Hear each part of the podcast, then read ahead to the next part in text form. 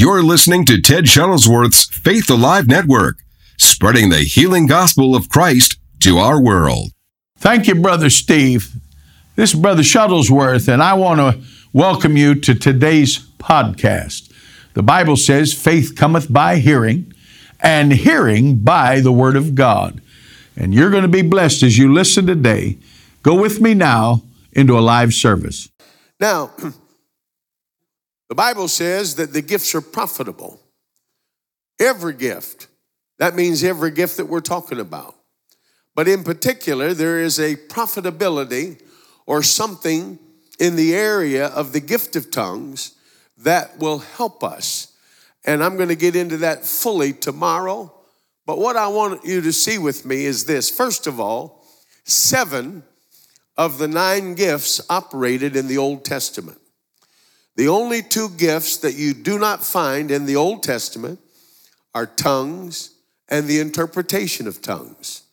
I concluded, and I'm sure you can see this, that that didn't take place until we came into the new covenant and until God honored the blood of the cross, what Jesus did, and then Jesus told us specifically in John's Gospel, the 16th chapter, He said, If I go away, I'll send unto you another comforter, a parakletos, a divine helper, one called us alongside to help us. Can you say amen? And so the Holy Spirit is seen as coming to help us. But up until that time, until Jesus went away, the Holy Spirit had not yet been given. And so you don't see the manifestation of tongues until the day of Pentecost. Acts chapter 2, verse 4 And when the day of Pentecost was fully come, hallelujah. Someone say, fully come. The Bible says the Spirit filled the house where they were sitting. Then the Spirit filled them, and they all began to speak with other tongues as the Spirit gave them the utterance. Can you say amen? Now, I wrote this down and I want to get this into your heart. It took the mighty baptism of the Holy Ghost.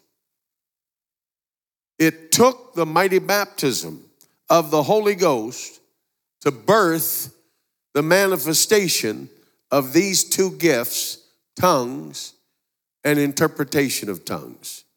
Speaking in tongues, let me give you a definition, is supernatural utterance by the Holy Spirit in languages never learned by the speaker, neither understood by the speaker or hearer. It is not, for example, linguistic ability. It has nothing to do with the mind or the intellect of man. But the manifestation of the Spirit comes from God's Spirit out of your spirit. Can you say amen? And the Bible says that the spirit of man is the candle of the Lord. That candle, that light, is your spirit. And that's why in James, the first chapter, verse 17, God is referred to as the Father of lights. And so he oversees our spirit by the working of the Holy Spirit. Can you say amen? Now, you can be saved and not have the baptism of the Holy Spirit. In Acts 19, when Paul went to Ephesus, he asked the question Have you received since you believed. So the baptism of the Holy Spirit is subsequent to salvation and the power of salvation. Now, the Bible says in Romans that God's dealt a measure of his spirit and faith to every man. But the measure is not the fullness of the Holy Ghost, it's just a measure. Are you still listening to me? I love to watch my wife make things to eat. Not talking about crafts, talking about eating. And she has these in the drawer, all these recipes people have given her all over the nation. And she'll say, What do you feel like having? Oh, let me look at the papers. And I went through them the other day and I laid out what, three or four on the table. All right. She said, I'll go to the store and get the ingredients. I said, Yes, Lord. Help her to get there and back. Brother Matt, she went to Walmart to buy everything. You know what I say? God raised up Walmart in the last days for his children. And she comes back and she begins to mix the ingredients. She gets out measuring cups. And it takes a little bit of this and a little bit of that. And she starts measuring. And I like it when she fills the measuring cup, then takes a knife and scrapes the excess off. Oh, I feel Emeril Lagasse working at that time. I'm just waiting for her to go bam, amen. When he was younger, Emeril used to come to my meetings in Massachusetts. His mother, Hilda, was in the Portuguese fellowship there where we preached. And I made him nervous. He'd stand outside smoking. I said, I haven't even started preaching yet, brother. And then I saw him again later in New Orleans. But let me tell you something I like good cooking. And I'm looking around and I see many of you do too. But she mixes by measure the ingredients. But it takes all of it, the full measure of everything, to produce whatever it is she's making. This is a beautiful example, if you think about it, to the working of the Holy Spirit. Line upon line, Isaiah prophesied, precept upon precept. God doesn't give it all to you at once. Are you listening to me? One time I was in a meeting, Brother Hagin was ministering, and he began to speak in tongues, and then he interpreted the tongues that God gave him. But then he said something I never forgot. He said, But that's not all of it. That's not all of it.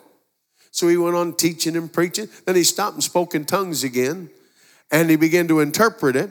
And he said, That's the rest of it. That's the rest of it. So even in the area of administration, and that we're speaking specifically about the message of tongues, because the speaker doesn't know what he's saying, it's unknown to him. And even the hearer, which is why we need the interpretation of tongues, sometimes I think people think that they have it all in one measure, but you don't. It's line upon line precept upon precept. We should yield to the Holy Ghost every day, not just once in our life or in the receiving of the baptism of the Holy Spirit, but we should yield to the Holy Ghost in everything we do, in everywhere we go. It's all right to pray under the anointing of the Spirit. One time I left my home to go to Watertown, New York. And uh, the Lord said, Pray in tongues. Now, that's not the gift of tongues, but that's different. It's the prayer language God gives you, and we'll deal with that tomorrow. But He said, Pray in tongues the whole way from West Virginia to Watertown, New York. I had no idea what I was praying. I got to the toll booth, I kept speaking in tongues. I didn't stop. And the lady said to me, I don't speak that, but it's a dollar and a quarter. I think she thought I was from a different nation. I paid her anyhow. I didn't have E-ZPass then. And I got up to Watertown and I got into my room and it didn't lift. And the Lord uh, kept having me to pray in tongues. And then all of a sudden the understanding came and out of my spirit, everybody say, out of your spirit. Out of my spirit, I heard myself saying, George Bush will be the next president and he'll win by one vote. I thought, I don't want that old man back in again, Lord. I didn't know he had a son. But you see, these things are not done by you or me. God has a purpose. The Bible says he puts up whom he will, he'll pull down whom he will. And once you learn that you're not God, whew, what a relief life becomes. A lot of people are getting too political. Don't worry about it. God has everything set forth according to the scripture and your gift will bring you before great men. So I get to the meeting. You'll like this. And this uh, brother come up to me. He said, and at first I thought he was a little egotistical. He said, I'm the most decorated African American in the army. I said, Well, praise the Lord, brother. What do you say to that? He said, But the Lord told me to give you something. I said, He did. Now I'm expecting to receive and he handed me a tie tack with the presidential seal on the front. He said, Turn it over and look at it, Brother Shuttlesworth. I turned it over and said, George H.W. Bush. Now, he didn't know that morning, God told me. And so even then, I thought that was the next presidency. And I said, This may not mean a whole lot to you. Oh, no, he said it did. I was on the security detail when the president came to uh, Fort Drum in New York here. Is that the name of it? Fort Drum. And he said, uh, before he got back on the helicopter, he stopped and handed me this. And he said, They told me you're the most decorated African American in the army. I want you to have my tie tag. And gave it to the man. Now, for that man to give that to me, that had to be the Holy Ghost because that was important to him. That reflected his life and his uh, career and all that he did. Are you hearing me? But the point I'm making, I prayed out something in the Holy Ghost. When January came and they were hanging all the Chads, I was glad my name was Brother Ted. But when they didn't know it was down to Florida who won, I'd go around the house and I'd say to my wife, Bush wins, Bush wins. She said, Oh, shut up. She didn't say shut up, she said, Be quiet. Then when she'd get ready to go to sleep at night, I'd lean in her ear and go, Bush wins, Bush wins. By one vote. And the way that our nation is set up, it went to the Supreme Court, and one justice voted, and George W. Bush became the president. Well, I've prayed over all of these things. The Lord showed me, for example, that Clinton would be president. He showed me President Obama would be the president. He showed me that President Trump would be the president. Now, why does he do that? I have no idea. But I do believe God will show you things to come, John 16, if you'll yield to the Holy Ghost. So, a lot of times when God shows me something, I adjust my ministry and position myself for the greater blessing. Some of you aren't getting it, but I'm going to keep teaching it anyhow. It has nothing to do with politics. It has nothing to do with economy. It has nothing to do with personal advancement. It's just that the Holy Spirit has something better for you and I. And if we yield to the Holy Ghost, we'll not be taken unawares by anything, but God has everything in the palm of his hand. And the Bible says that, the, uh, that literally our life is in the hand of God. I trust him. If you trust him, lift your hand right now and say, Lord, I receive the Holy Ghost.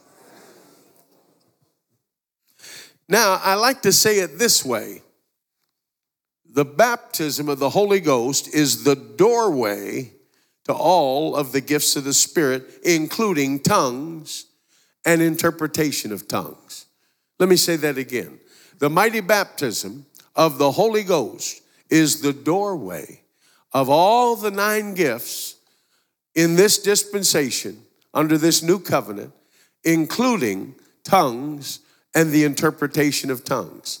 Some people say, I don't want the baptism, and they say, but I'd sure like to have tongues. Uh, you can't have one without the other.